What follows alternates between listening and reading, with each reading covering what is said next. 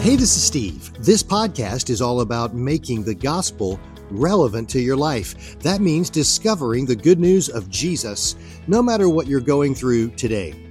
In this series, we're talking about standing and winning in the spiritual war going on all around us. There's an awful lot of talk about how we have authority in the name of Jesus. That's true, but I'm convinced that Scripture is clear that we only have authority in the name of Jesus if we're under the authority of the name of Jesus. So, what does that mean? What does it look like for us to win by being under the authority of Christ?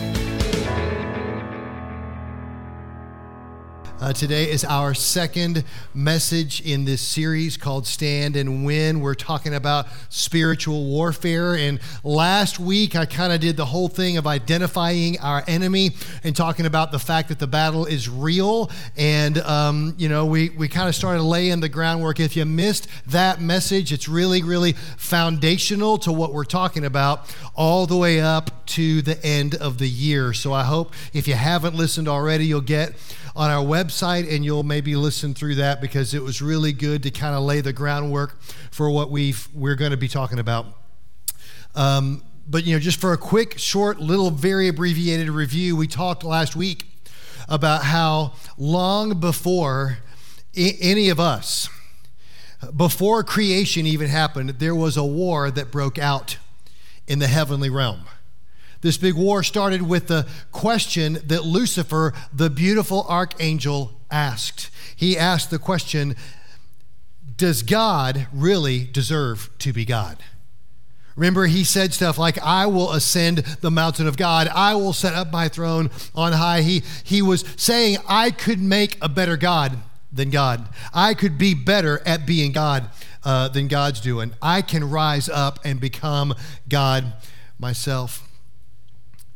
He no longer wanted to operate within the authority of God. He wanted to set up his own kingdom. He no longer wanted to be operating with God's authority in his life. He wanted to be out from under God's authority. And here's the thing that I think is crazy. I don't know if you've really thought about this, but here's the thing I think is crazy. Instead, for whatever reason, instead of immediately dealing with his enemies by instead of smiting Lucifer and saying, It's over for you, I'm destroying the enemy, and look, I prevail. Instead of that, for whatever reason, God gave Lucifer exactly what he wanted. Gave him exactly what he wanted. He wanted to be out from under God's authority. So God basically said, Go then. Go. go. We'll see how that works out for you.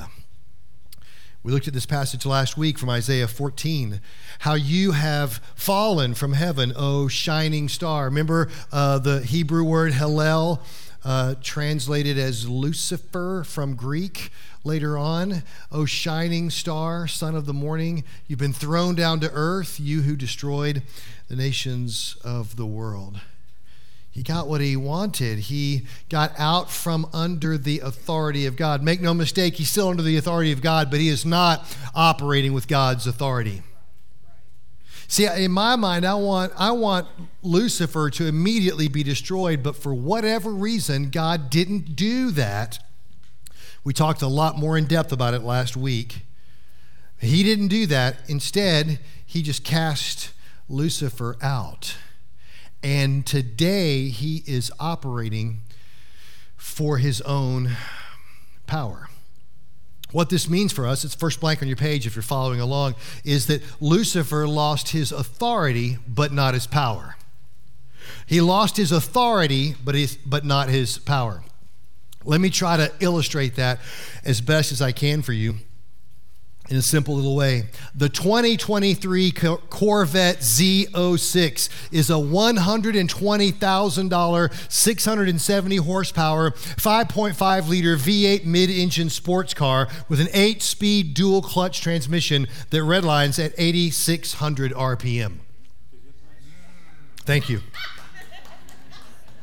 It'll do 0 to 60 in 2.6 seconds. And it'll praise God. It'll make you feel close to Jesus real fast.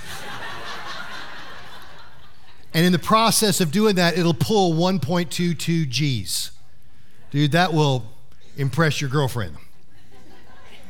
It's an amazingly high performance, powerful supercar. Imagine owning that car. Imagine that car is your car. All of the power that it has, all of the speed and the thrill that it will give you, and it's sitting there in your driveway, but you don't have a driver's license.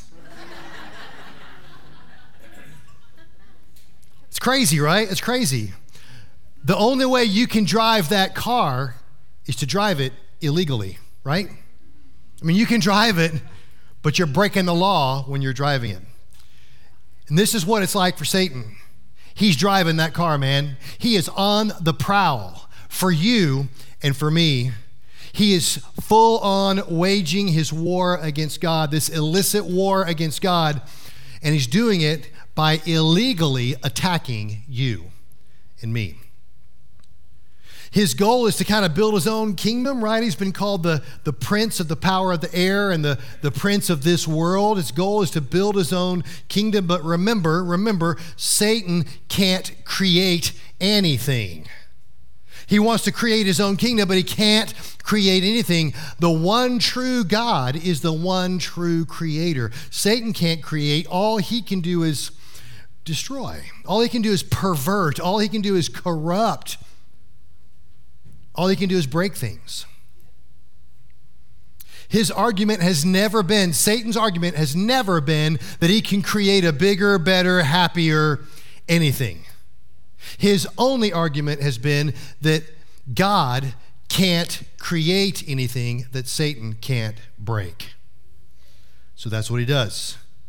He uses his power to bring ruin and destruction to you and to me. He takes the beauty, the majesty, the peace, and the unity that God created, and he breaks it. That's what he does in your life and in my life. He takes God's image and he distorts it, he breaks it, he makes it into something that it wasn't intended to be. And the results of that the, the byproduct of that you may have experienced in your life. If you want to if you want to recognize in your life where Satan is exerting his power, it's it's when you recognize the byproducts of his power in your life. So you may have experienced some of this. I made a little list, just my list off the top of my head. Here's some of the byproducts. Confusion. You ever have confusion in your life? Chaos you ever have teenagers in your life? right? I mean, if you got if you got chaos in your life, that's Satan at work. I'm not talking about your kids. Maybe.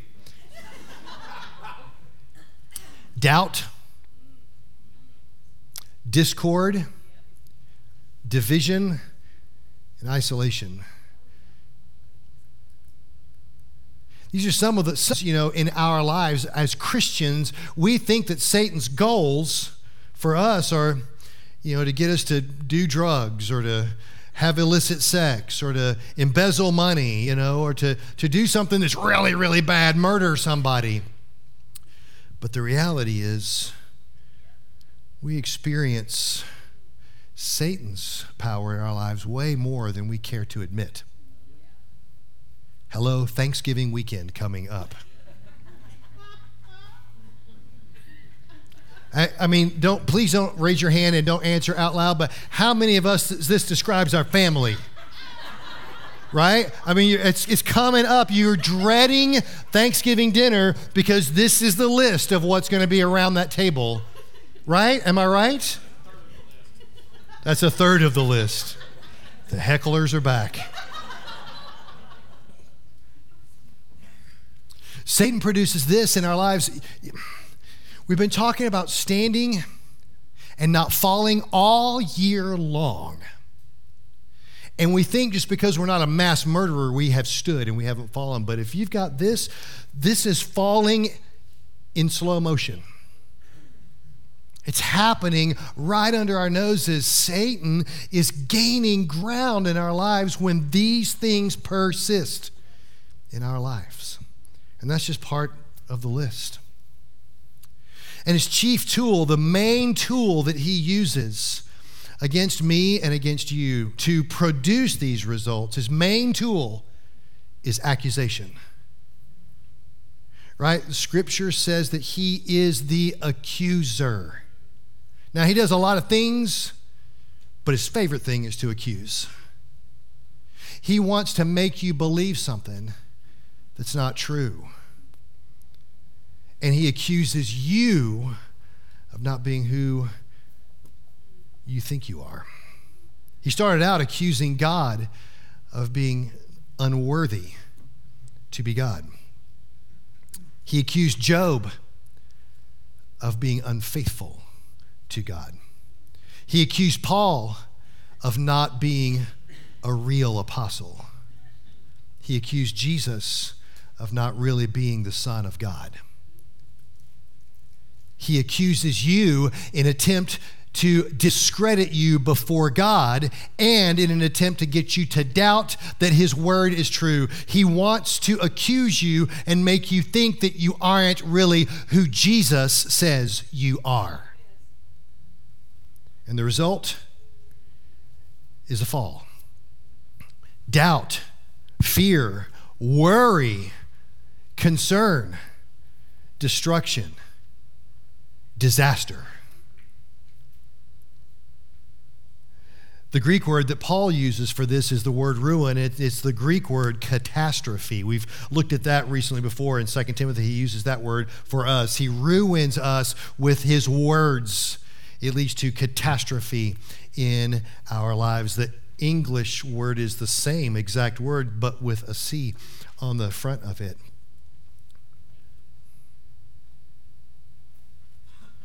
All of us are far, far, far more susceptible to the power of Satan than we like to admit when we won't kiss and make up. When we believe that they've done me wrong, so they deserve. When we think we got to get the last word. When we hoard instead of give when we're selfish instead of being selfless. Time and time again, Satan gets his power in our lives and he pulls us out from under the authority of God. Little by little, piece by piece, with one emotion after one instance after another occurrence, he just pulls us out a little bit at a time out from under God's authority. That's his goal for you his goal for you isn't that you're going to bow and devil worship. His goal is just to get you out from under God's authority. That's where He wants you. Because if He can get you out from under His authority, in His mind, it just undermines and discredits His real opponent, God. So that's His goal for you. He accuses you to pull you out from the authority of God. But Romans 8 has a good word for me and for you, believer. Here's what it says Romans 8 Who dares accuse us whom God has chosen for his own? No one. For God himself has given us right standing with himself. Who then will condemn us? No one. For Christ Jesus died for us and was raised to life for us. And he is sitting in the place of honor at God's right hand, pleading for us. Joyce, would you just leave this one up for just a minute for me? You just, just leave it there for just a second.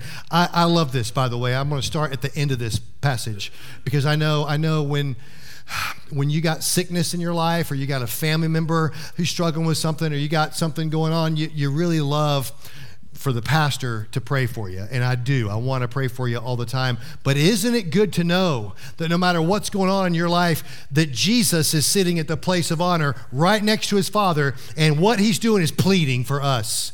He's praying for us. He's praying for you right now all the time. So how can how can the enemy accuse you if you got Jesus pleading for you? How can the enemy condemn you when Jesus himself is praying for you?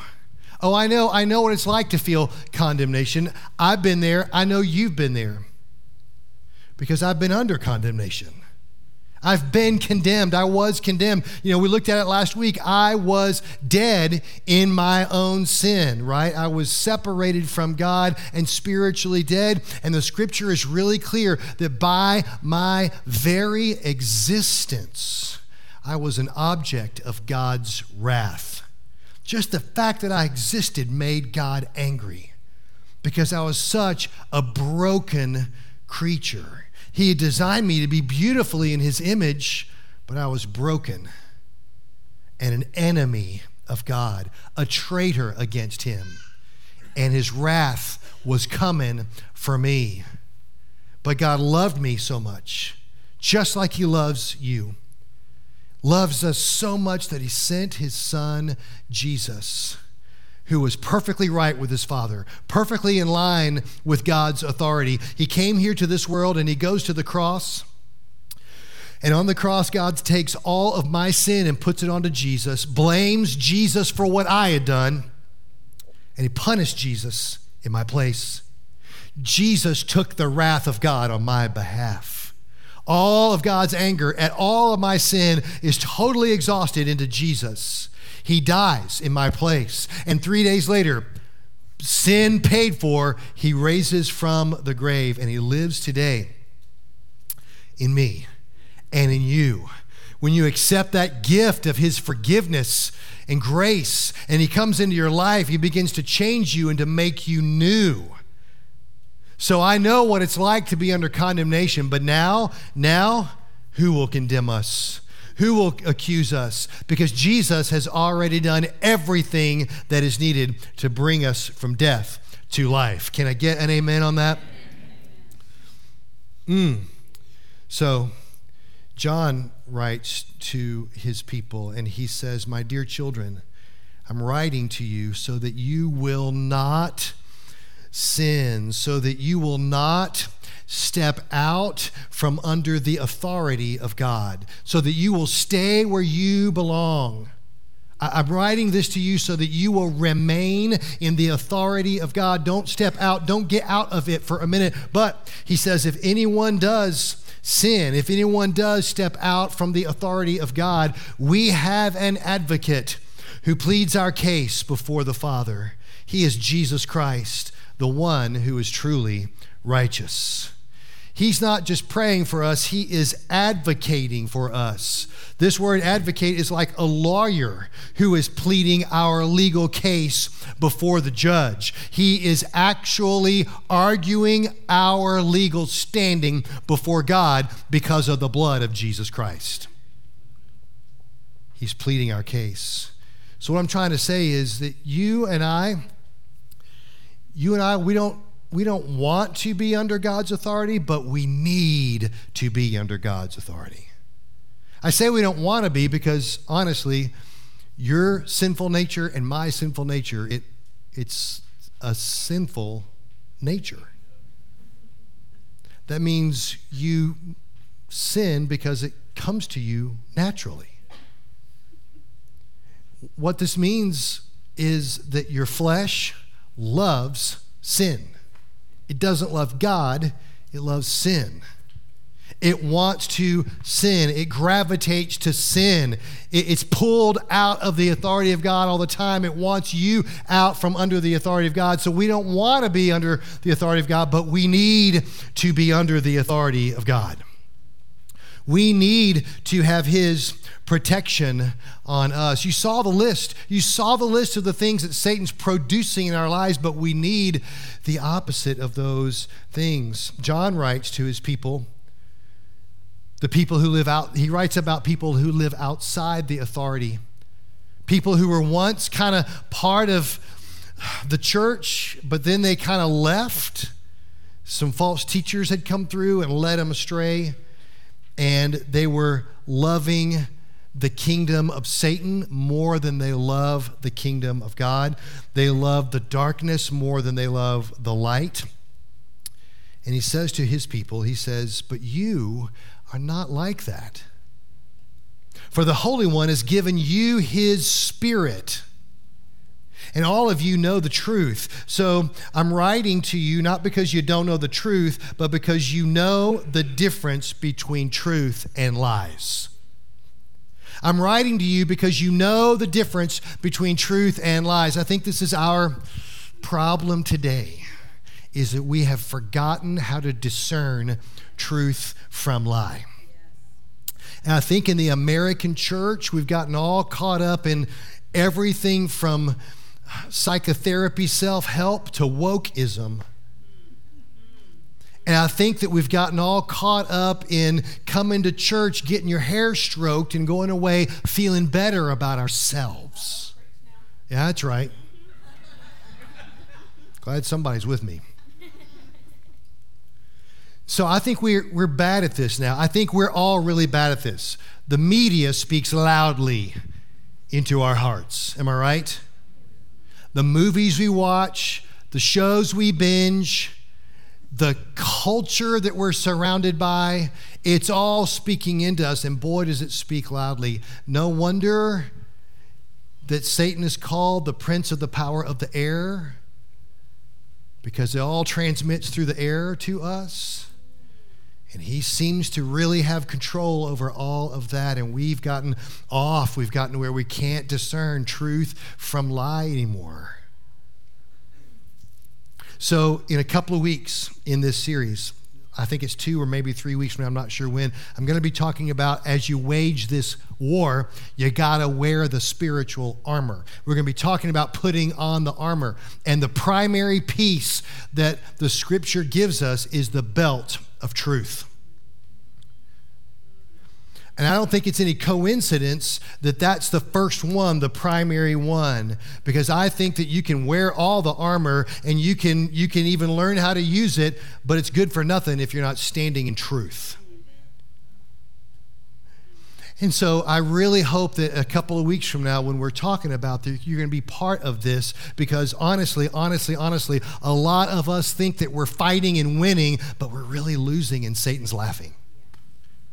That's what I think is really, really going on for a lot of us because we can't discern truth from lie.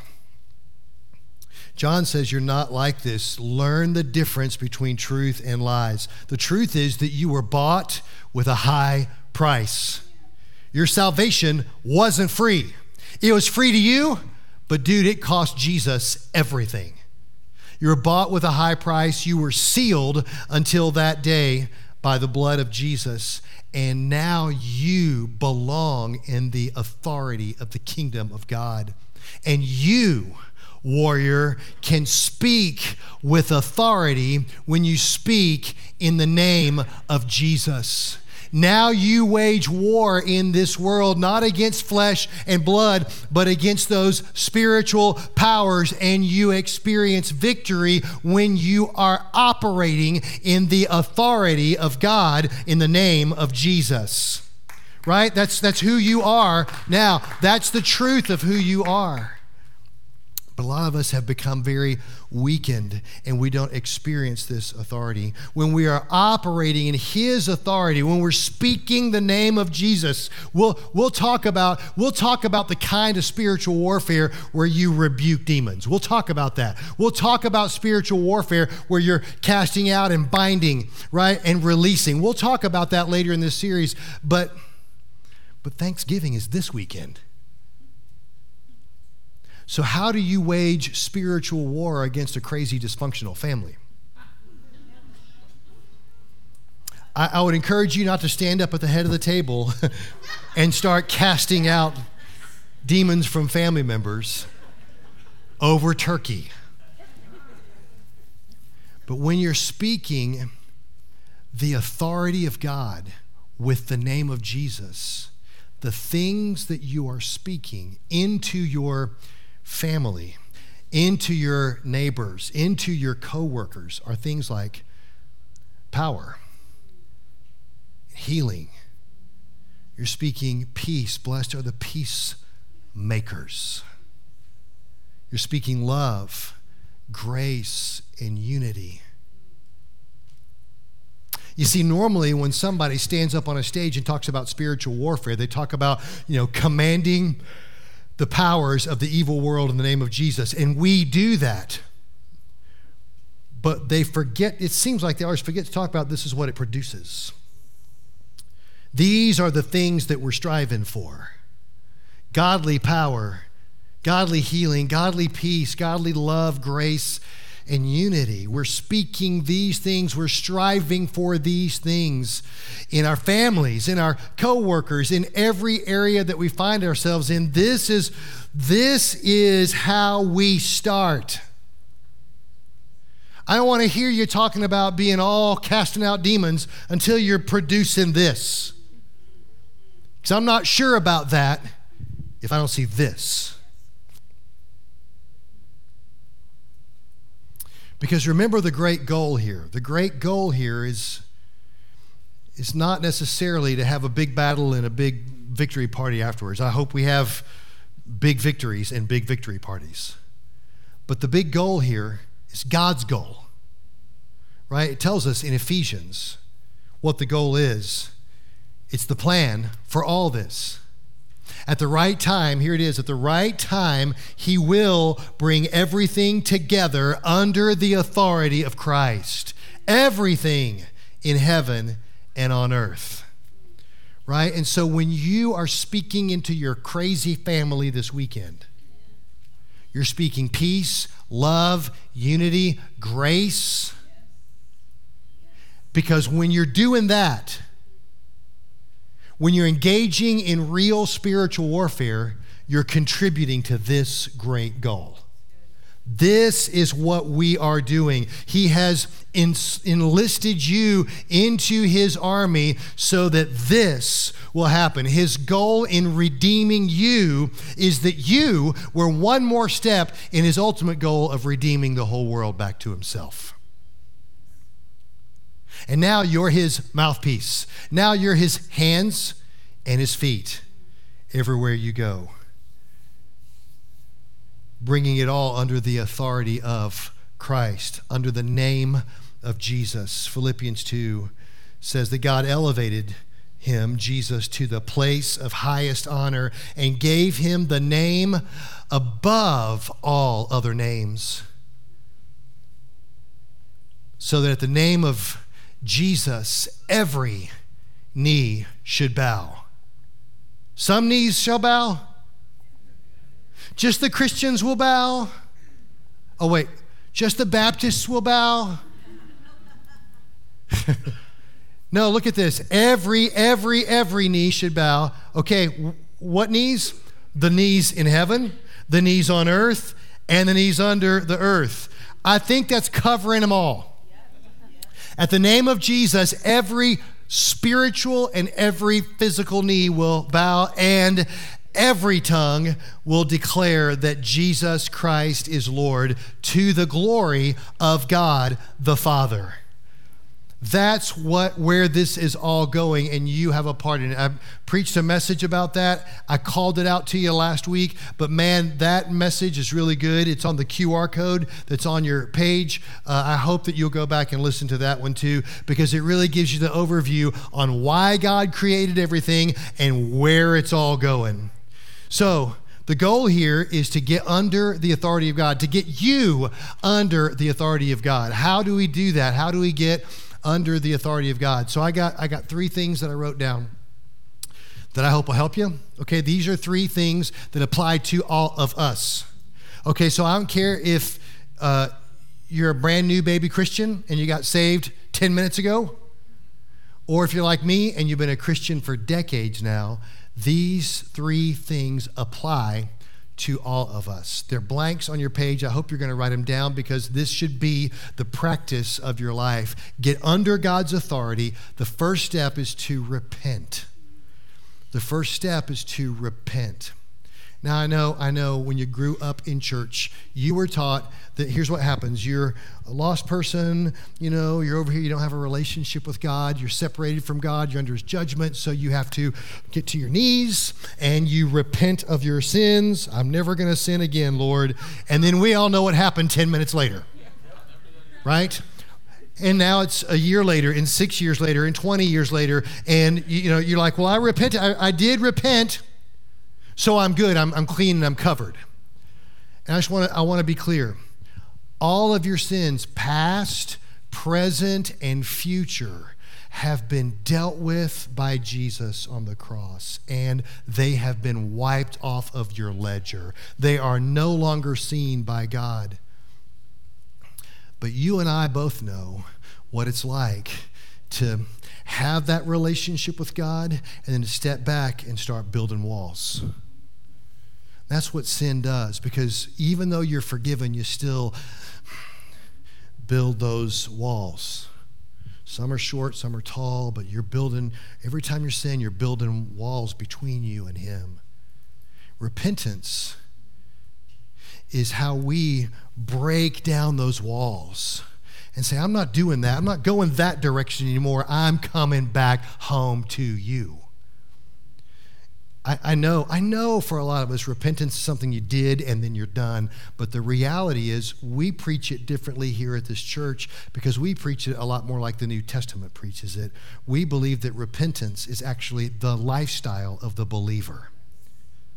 That's what we do. We stop and we say, God, you're right, I'm wrong. You're right, I'm wrong. And it's not just saying it, it, is turning. Repentance is a change of mind that leads to a change of action. All right, it means that you turn from your old and you turn to his new. When Paul was getting ready to pay his third visit to the church at Corinth, it, he was hoping for a pleasant visit. Because you know Corinth, Corinth, right? You know about that church. They're not really that altogether great of a church. In fact, they were kind of sin church. Everybody knew that the church at Corinth was a, they had some sexual sin and a, a, bunch of other kinds of sin in their church, and everybody knew it. Up your old sins. You say that you're Christians, you say that you're church people, but something's wrong here. You have not repented of your impurity, your sexual immorality, and your eagerness for lustful pleasure. You won't stop with the porn.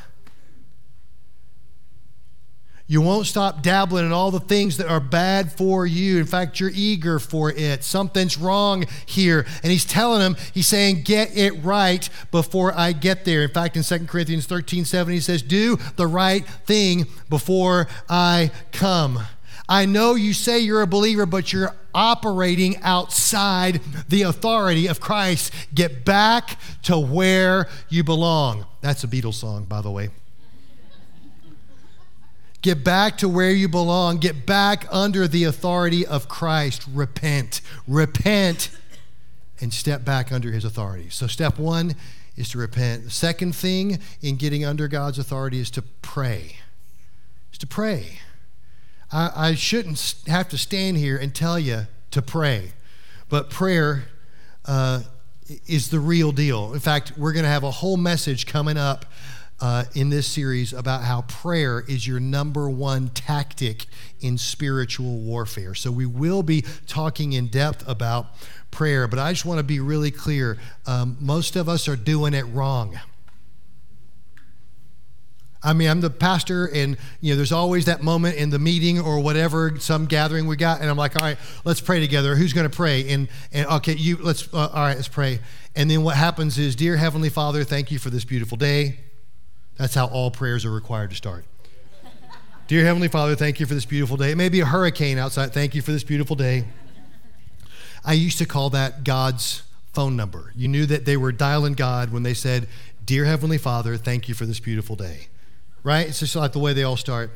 And then, as soon as they have the perfunctory little greeting to God, then they go straight into, well, I need this fixed, I need that fixed, this is a problem, and that sickness, and and we give God our list, and then, you know, we conclude with the hang up tone, which is we always say, in Jesus' name. That's, the, that's how you prepare everyone to know that you're about done. Now, I believe in praying in Jesus' name. We all pray in Jesus' name, but, but we've gotten to where we're just kind of tack it on at the end. In Jesus' name, amen. Most of us are doing it wrong. I, I'm not too really that concerned about the phone number, and I'm not too really that concerned about the hang up. I'm concerned about that big middle part. Because most of us just treat God, frankly, like He's a vending machine. Give me what I want. Just, just dispense the blessings I'm looking for. I need this one, this one, this one, this one. Okay, we good? All right, amen. And that's not really what prayer is. When Jesus taught his disciples to pray, it doesn't start out with gimme, gimme, gimme.